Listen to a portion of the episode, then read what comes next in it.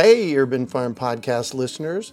If you're as passionate about preserving the bounty of each season as we are, hey, I canned my first peaches at the age of 18, and that was a long time ago, then you're going to love what our friends over at Denali Canning have in store for you. They're on a mission to spread the love and knowledge of food preservation, and they're inviting you to join the journey for free. Right now, Denali Canning is offering free canning lids to anyone who wants to dive deeper into the world of food preservation. Yes, you heard that right, absolutely free.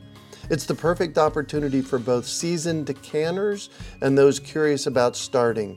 Denali is about quality, reliability, and supporting the canning community, ensuring that you get the best results every time you preserve. So why not give it a try? Visit denalicanning.com forward slash free to claim your free lids and start your preserving adventures today. That's denalicanning.com forward slash free.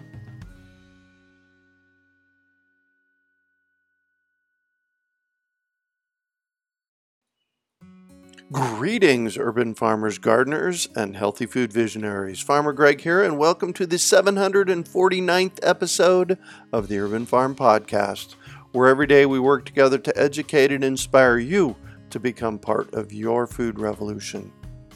Today on our podcast, we have a couple who connects people to the cycles and rhythms of growing food. We're talking with Maayan Chelsea and Scotty Karas about ritual farming. Maayan and Scotty are husband and wife team living in community at Sunsong Community in Barnardsville, North Carolina.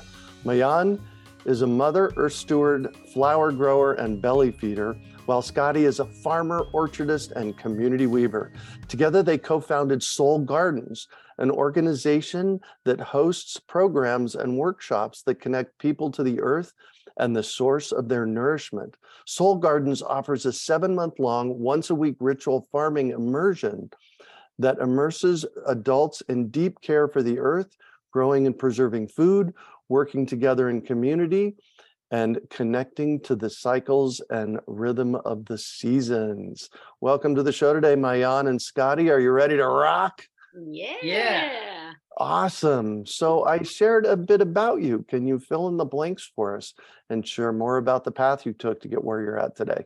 Sure. Yeah, I can start and share that I grew up, I just loved food always, but I never had a connection to how it was grown. And I studied sociology of food culture in college and just was so fascinated with how people gathered around food. It seemed so central to society and to humanity and, and To everyday really- life? yeah, it's so central. And I just realized, wow, I know nothing about how food is grown.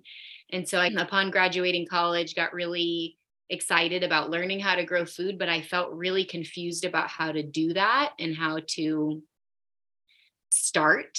And I was really blessed to get accepted into the Allegheny Mountain Institute, which is a 18 month long fellowship program in Highland County, Virginia that leads people into growing food, building community. And so I got a really deep immersion in that program. And that was a big blessing for me because it started this path of my life. That was about 14 years ago. So I've been growing a bunch of food since then, just starting gardens where I can. And it's opened up this whole path for me of tending the earth and sharing that with other people. And yeah, I just love feeding people. I love preserving food. So a lot of us come to this from a very early age, but it sounds to me like you, as an adult, jumped into the food scene and growing food. Yeah, I was in the food scene for like I worked at restaurant kitchens and was really into food from an early age and it wasn't really until I was 22 that I started getting my hands in the dirt Mhm. and just found such a deep peace gardening that it was like oh this is what I need to be doing with my life. Wow, I was going to ask you what kind of propelled that forward, and you just shared it, getting your hands in the dirt. Yeah. Nice. Scotty? Yeah, I grew up in the suburbs of Baltimore, Maryland, and my parents did have a little vegetable garden, and I would help them out as a kid and mulch and weed and plant and all that kind of stuff. And as I grew older, though, I was more interested in friends and left the garden and getting my hands in the dirt and really started gardening and farming again as a response to climate change and things I was learning at Penn State University, where I attended college and started getting into sustainability. I studied engineering and was part of Engineers for a Sustainable World there. Oh, nice. Building anaerobic digesters and really and methane gas digesters. And I was interested in all forms of sustainability. And I noticed with the growing food and the gardening, like that really lit me up more than anything else, more than alternative energy or natural building. I just felt this ancestral connection with farming. So I followed that and led me into permaculture and herbalism and just connecting with the natural world around me through gardening and then later through adventures in the forest and i became a wilderness therapist field guide taking teens out into the woods and wow really passion and my purpose in connecting people to the earth yeah. And it sounds like you both from what i know of your story yet yeah. sounds like you both plugged in exactly where you're supposed to be. Yeah. Yeah. All right Yeah. so fast forward to a few years ago and you decide to buy some property?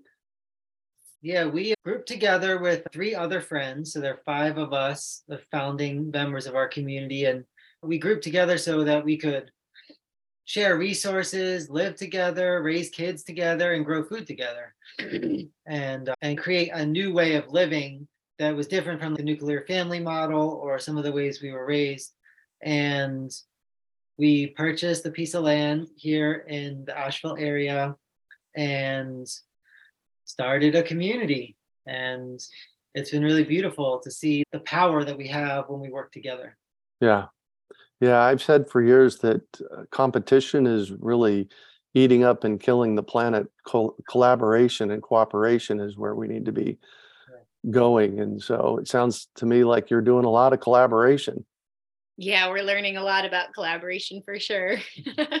Living together and gardening together. We have lots of meetings, and yeah, it's been a really beautiful journey to learn how to live together. Nice. So if I were to drive up your driveway, um, what would I see? Share with me a bit about what your space farm community looks like.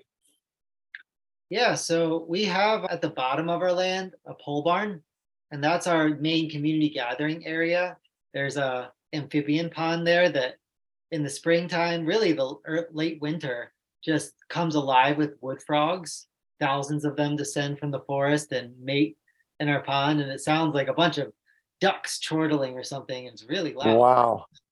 Interesting you should say that. We're near Asheville as well. And when we moved here, we discovered a pond that had been filled in. So we started digging it out last April.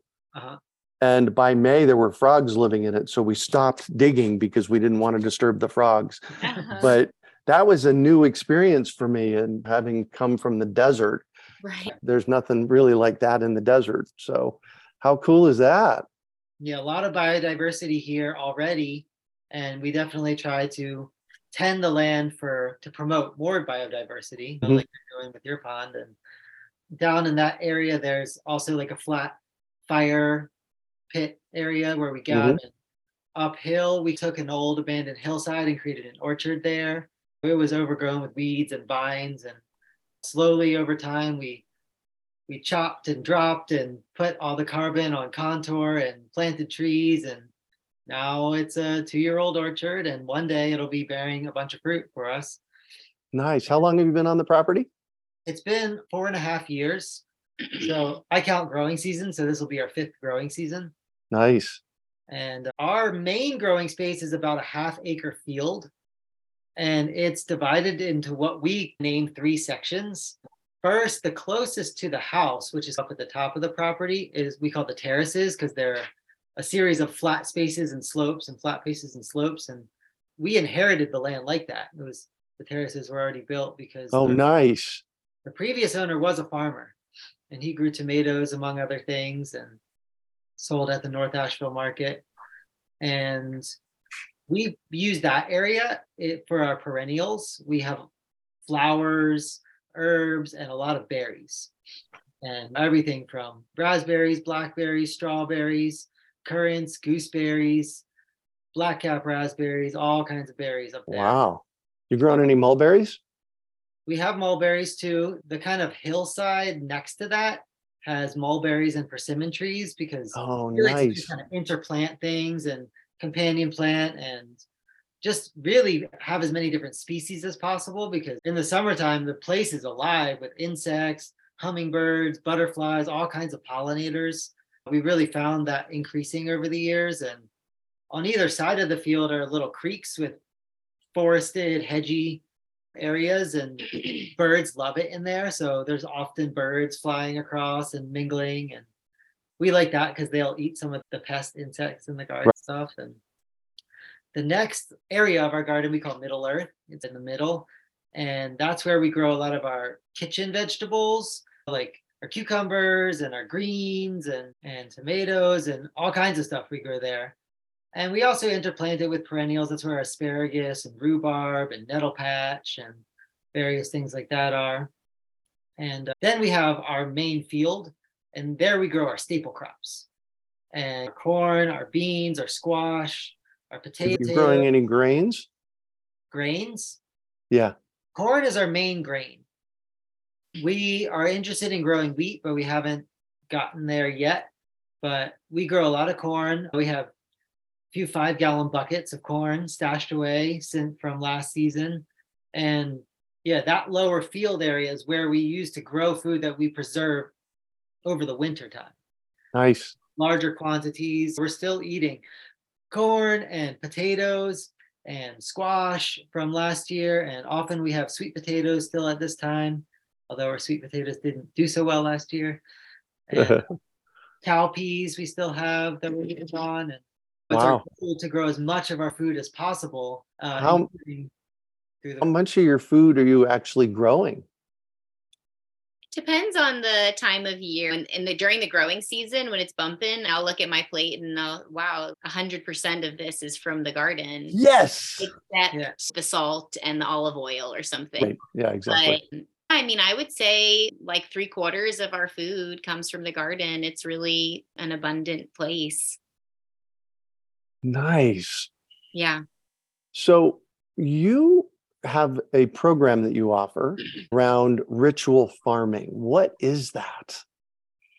Yeah, so Soul Gardens Immersion is a program. It happens, it takes place starting at the end of March and goes until the end of October. And it's a journey through the growing season. So folks come every Tuesday for the whole day, and it's a group that signs up. So we're like in the process of accepting applications right now.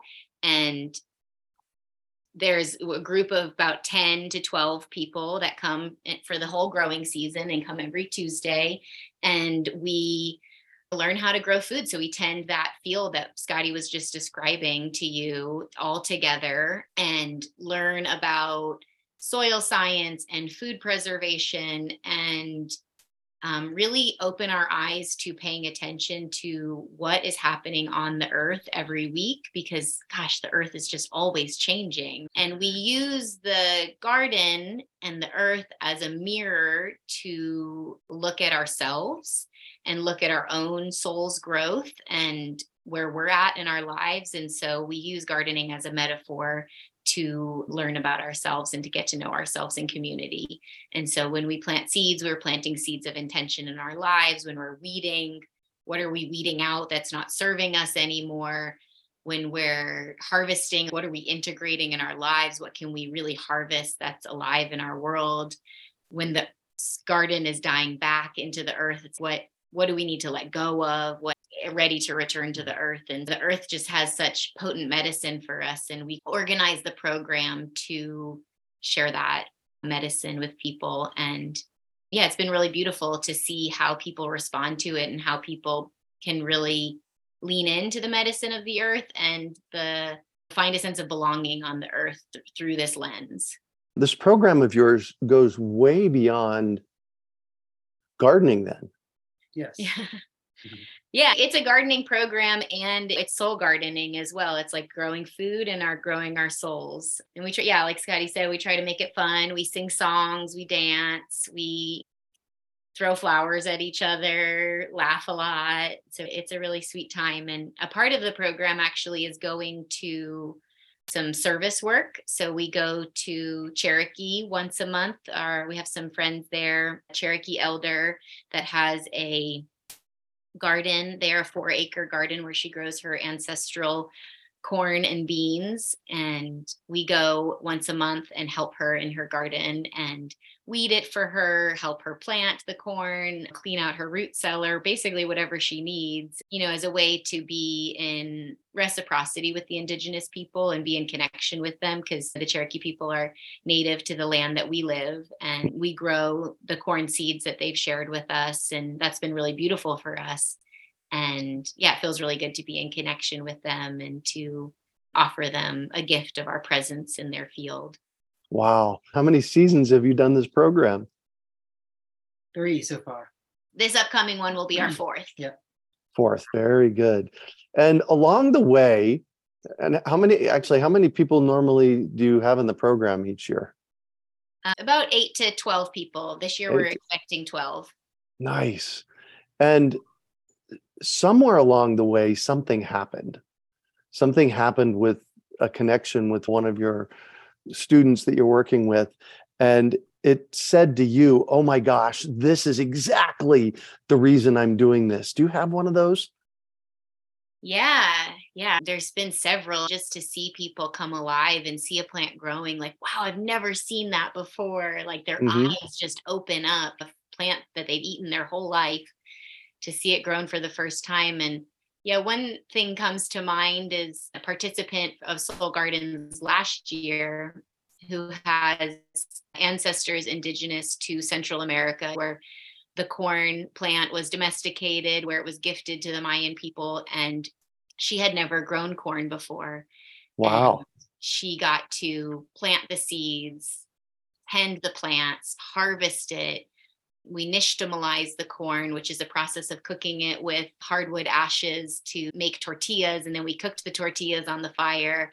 And she got to have this whole full spectrum experience of the corn and it awoke in her a memory of her ancestors of her ancestors life tending the corn and really awoke for her a memory of her grandfather mm-hmm. who's no longer alive who used to make tortillas for her Wow. Just to see the tenderness and the sweetness in her heart that awoke. It was so meaningful to witness and just to uh, hold space for that reconnection of these seeds that are hers. They're her people's seeds and we've gotten so disconnected from our ancestral practices our ancestral seeds with all of the effects of colonization and immigration moving around and you know just to see somebody reconnect with their ancestral seeds and oh it's so heartwarming and so beautiful. And i really feel like it helped her on her path and her life. And mm-hmm. i saw her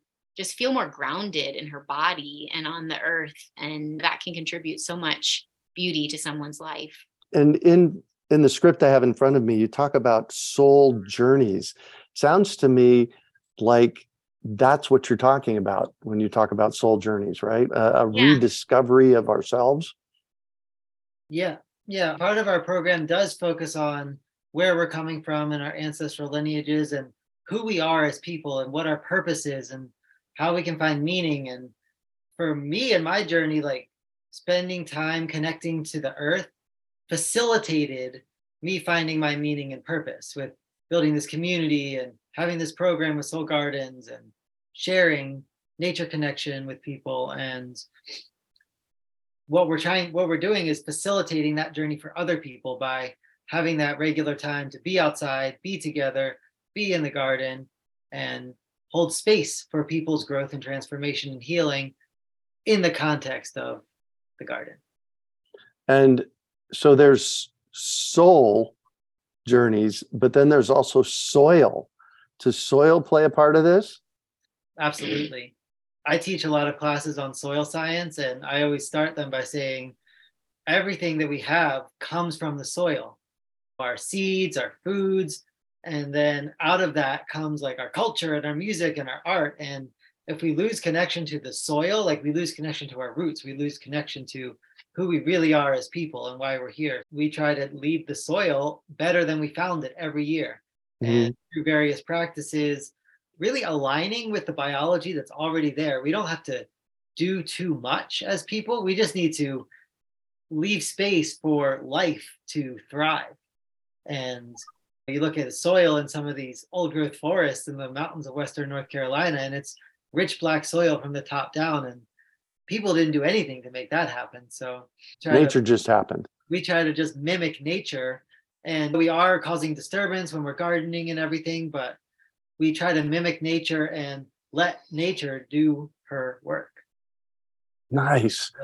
And uh, I'm sitting here looking at a term that I've never heard before cultural topsoil.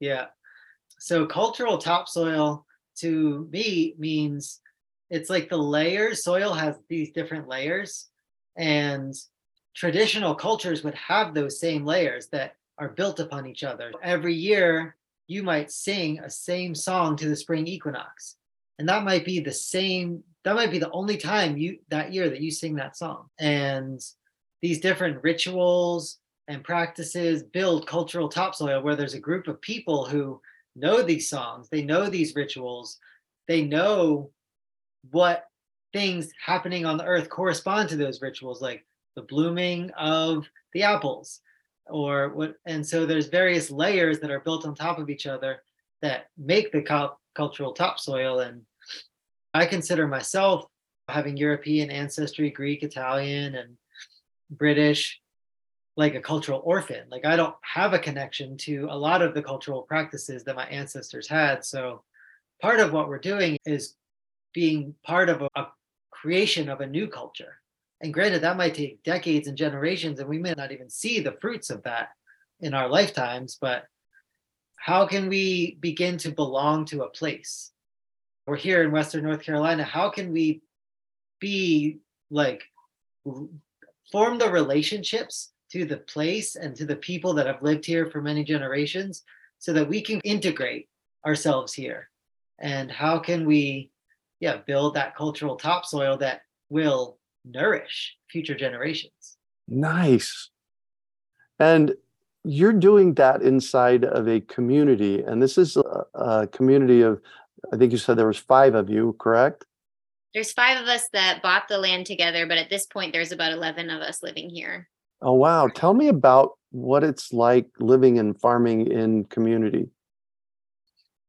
Oh, it's all kinds of things. Just like most things in life, it has a lot of beauty. We support each other, we hold space for each other, we help unload heavy things from the car with each other, and just have a general, very supportive network. We're co raising children together. Yeah, it's very supportive. And it's also challenging. There's lots of things to talk about people have feelings it's we're learning how to do it it's not it's in our ancestral dna to live together and to be in Mhm. community and we're also we've come it's been several generations since we've lived in that way and we're also coming from very different places from different families we have different ways of doing things and so we're learning how to come together and make sacrifices and sometimes not get our way and but I'd say in general, it's very meaningful, contributes to a deep sense of belonging to have a family of people to come home to. Mhm.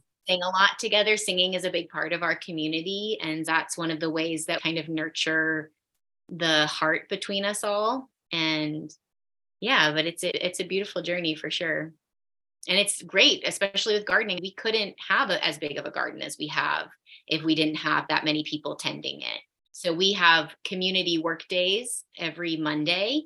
And on those days, we have meetings, we fix anything in the house that's needing fixing, we build the tool shed or whatever kind of projects like that. And we also tend the garden together. And so that's the day when we plant a huge field of sweet potatoes or a huge, like many rows of potatoes. And that allows us to do it together to not feel like the burden is on one person. Mhm.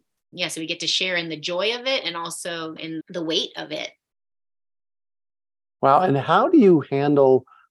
I'm sure with 11 people, there's breakdowns, communication mishaps.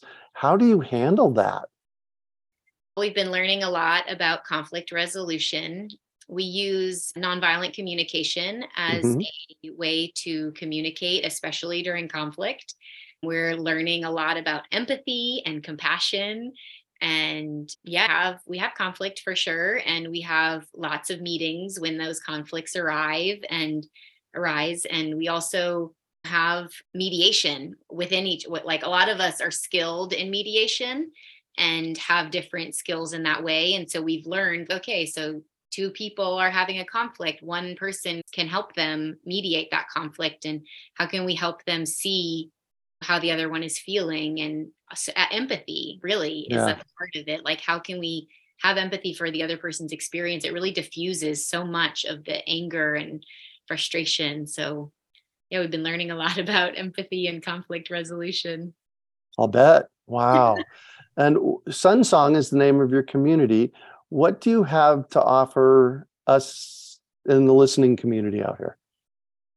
We host various events and everything from workshops with some of our friends in Cherokee come out here and teach us about their plants and culture and crafts and to song circles to grief rituals. One of our community members is a grief ceremony facilitator.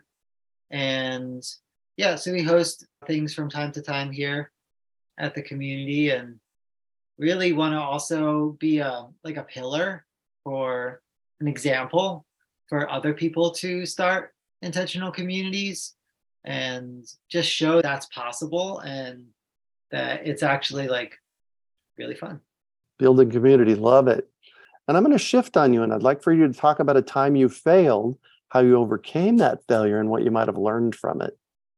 Yeah in the garden there's so many failures all the time mm-hmm. little ones big ones and what comes to my mind is when we were this past growing season we grew a lot of sweet potatoes slip we made sweet potato slips and then we planted them many rows and in the past we've gotten really hefty sweet potato harvests and it feeds us a lot big amount of food and this year the deer were eating the sweet potato greens and we the greens just couldn't replenish themselves enough to photosynthesize to make big sweet potatoes so we didn't get very much of a sweet potato harvest and many hours down the drain into tiny basket of sweet potatoes. It was not as big of a failure as it could have been because we do our best to diversify our crops so we had a substantial potato harvest and winter squash harvest and other similar type food plants. But yeah, we learned a lot about just making sure that we have enough diversity in the garden and not relying on the sweet potatoes to feed us. And the garden has so many lessons on failure and how to just be at peace with okay, yeah. we just put a lot of effort into that and we didn't get a harvest and that's okay. I can be peaceful about that. And so we're learning how to not focus so much on our failures also and really celebrate the successes with our human tendency towards the negativity bias. Um, it can feel really heavy to have put so much energy into the sweet potatoes and not have gotten a harvest. And it's, oh, wait, yeah. we're talking about that I'm in my mind complaining about that instead of thinking like, wow, we got a huge potato harvest and a huge squash harvest. And so learning how to rewire our brains towards celebrating those successes and also honoring the failures. Okay, we learned a lot from that experience. Yeah. I planted my first garden in 1975. Uh-huh. And through 2022, I grew gardens and fairly successfully, sometimes really successfully. Rarely did I have a hiccup until I moved here. So that was in Phoenix, Arizona, where I was growing food. And so I planted my first garden here when we arrived in April. And it was a miserable failure. Oh, yeah. and I had a friend of mine last summer remind me, oh, your first garden is your worst garden. And you just have to sit with that and not get discouraged and keep moving forward. Okay, keep going. Yeah, and just step past the challenges that we have. What do you consider your biggest success there's all kinds of successes every year, and certainly growing a majority of our own food is a big success. But I would Mhm. say the biggest success that we've had on this garden is actually more about the ripple effect. Actually, about Mm, that we come together as a group of people. It's not just one person, and it's almost like rewriting the story of farming as suffering or like hard or challenging. Yeah, there's a lot of work involved, but when we come together and do it together, it's actually joyful and it's actually deeply connective and it's actually integrated into our lives and so many conversations so many transformational like aha moments for people come through sitting side by side weeding or hoeing or transplanting or whatever it is and that like connection to the earth and that connection to each other and that like building of a web of relationships i would say is our biggest success nice. And what drives you? For me, I'd say it's the grief of the state of the world and the disconnection from my people's ancestral land and the loss of the topsoil. There's just so much grief for me. And I notice, yeah, Soul Gardens and my path in the garden is a response to that grief. It is being in the garden for me, it's a soothing balm to my heart for all of that tenderness that I feel. And it also drives me to want to share it with people to create a more beautiful world so that there are gardens for our children to play in and there are trees that aren't cut down. And so, yeah, I'd say it's that, yeah, that tenderness and that feeling into the loss and then just wanting to create something in response to that, create something. Mm-hmm. Climate grief, it's a thing. Yeah, Yeah. it's very real. Yeah. How does that impact you, Scotty? Yeah, similar. Like when I feel like I didn't really start becoming aware of the situation that our world is in until my late teens or early 20s. And that was like an angsty time for me. I had all kinds of feelings come up and I wanted to save the world and change it all. And uh, eventually I realized like that I'm just one person with a certain amount of capacity. And gardening helped transform some of that anger at the injustice in the world and that sadness into something that I can actually do and have an impact with gardening and teaching. And that, like, those feelings drive me. And on the flip side of that, I'd be lying if I said pleasure doesn't drive me because, you know, that bowl of food that we eat that's all grown on the land, like that tastes so delicious, that's so nutritious, health and wellness are big driving forces for me. And I want that for everybody. So that's why we try to share the gardening and share our food and share it with the people around us. And there's also just that pleasure and satisfaction of being in the garden, of eating that strawberry, of tasting the first, the fresh fruit that you've been waiting for years for the tree to finally bear. Yeah, Nice. moments of pleasure definitely drive me. Yeah. Nice. And if you could recommend one book for our listeners, what would it be and why? Oh, I love this book by Braiding Sweetgrass by Robin Wall Kimmerer. It's been totally transformational to me, and I draw a lot of. I guess she put words to a lot of things that I was feeling but didn't quite understand, and she really articulates the need for relationship between people and plants and people and the lands that we are. And she does weave in a lot of some of the the grief for the world, how things have changed and how things have been for the indigenous people who lived here and experienced the settler colonialism.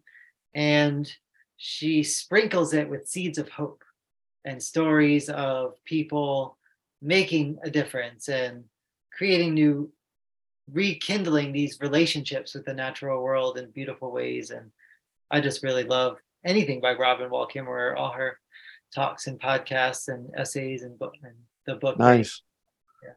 That's our most called out book, Oh, which is good. It, that's the, there's a lot of cultural oomph behind that. Yeah. Yeah. So, well, I love books. I could plug another one too if you want. oh, please. I love this book, Trees of Power. Oh, but I'm forgetting the author right now.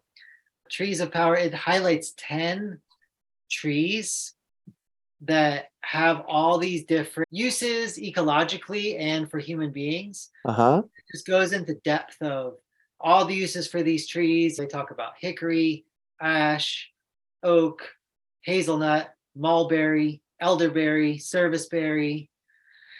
One of them was alder, and just go really into depth into these 10 trees, Mhm. including how to grow them, how to cultivate them, how to propagate them. And Wow. I knew there was I knew there was a reason I wanted a second book from you. I'm really interested in this topic. And I see you just found the book. What's who's the author? the author is Akiva Silver. It looks like this. Oh yes. and uh, yeah 10 essential arboreal allies the gist is also like we as people have been in a co in a relationship with trees since the beginning of time even if you talk about our evolution from the forest and so to remember that trees have kept us alive and we need to re-ally ourselves with trees and often a lot of food does come our food does come from fields and farming and that has a certain impact on the soil.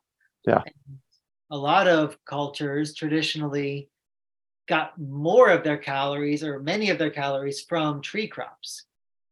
And and that potentially has a less of an impact on the soil and you know trees perennial you don't have to disturb the soil to plant them or grow them. I run a fruit tree program in Phoenix. I've been doing it for 24 years and I've been growing fruit trees in Phoenix since 1975 and they're my favorite thing to plant. You plant them once and you get food for decades. Yeah. So You yeah. know, just take care of the soil underneath them and you're golden. Yeah. So, So- Trees of Power, wonderful book. What final piece of advice do you have for our listeners? Yeah. I was just thinking about people wanting to start a garden or and feeling that like fear of starting. It's okay to start small. It's okay to just have a couple plants. It's okay to fail like you're going to fail. The something will happen in the garden that doesn't work out and just that's an opportunity to learn. That's actually how we learn and and to enjoy the blossoming of the tomato and watch it. Like open to open our eyes to the earth and what's happening and to allow ourselves to really enjoy it and to receive the sort of nervous system relaxation that it is to witness a plant grow. So, yeah, start small. It's okay to make mistakes and enjoy the ride. Amen to that. Thank you so much for joining us on the show today, Maayan and Scotty. I was great chatting with you. Yeah, Likewise. thank, Thank you you so much. us. It's been fun. How can our listeners find you? Yeah, our website is soulgardenslove.org. And on Instagram, you can find us at Soul Gardens Love and on Facebook under Soul Gardens. And yeah, we'd love to stay in touch. We've got a newsletter folks can sign up for. Nice. You can also find show notes from today's podcast at urbanfarm.org forward slash soul gardens. We hope you enjoyed today's episode of the Urban Farm Podcast. Remember to listen for tips, advice, and resources to help you on your journey with urban farming. You can find us on the web at urbanfarm.org or send us an email to podcast at urbanfarm.org. In the words of Vincent van Gogh, great things are done by a series of small things brought together. Be encouraged that with each lesson learned and skill developed, you are one step closer in the direction of your dreams. Hey, Urban Farm Podcast listeners. If you're as passionate about preserving the bounty of each season as we are, hey, I canned my first peaches at the age of 18, and that was a long time ago, then you're going to love what our friends over at Denali Canning have in store for you. They're on a mission to spread the love and knowledge of food preservation, and they're inviting you to join the journey for free. Right now, Denali Canning is offering free canning lids to anyone who wants to dive deeper into the world of food preservation. Yes, you heard that right, absolutely free. It's the perfect opportunity for both seasoned canners and those curious about starting. Denali is about quality, reliability, and supporting the canning community, ensuring that you get the best results every time you preserve. So why not give it a try? Visit denalicanning.com forward slash free to claim your free lids and start your preserving adventures today. That's denalicanning.com forward slash free.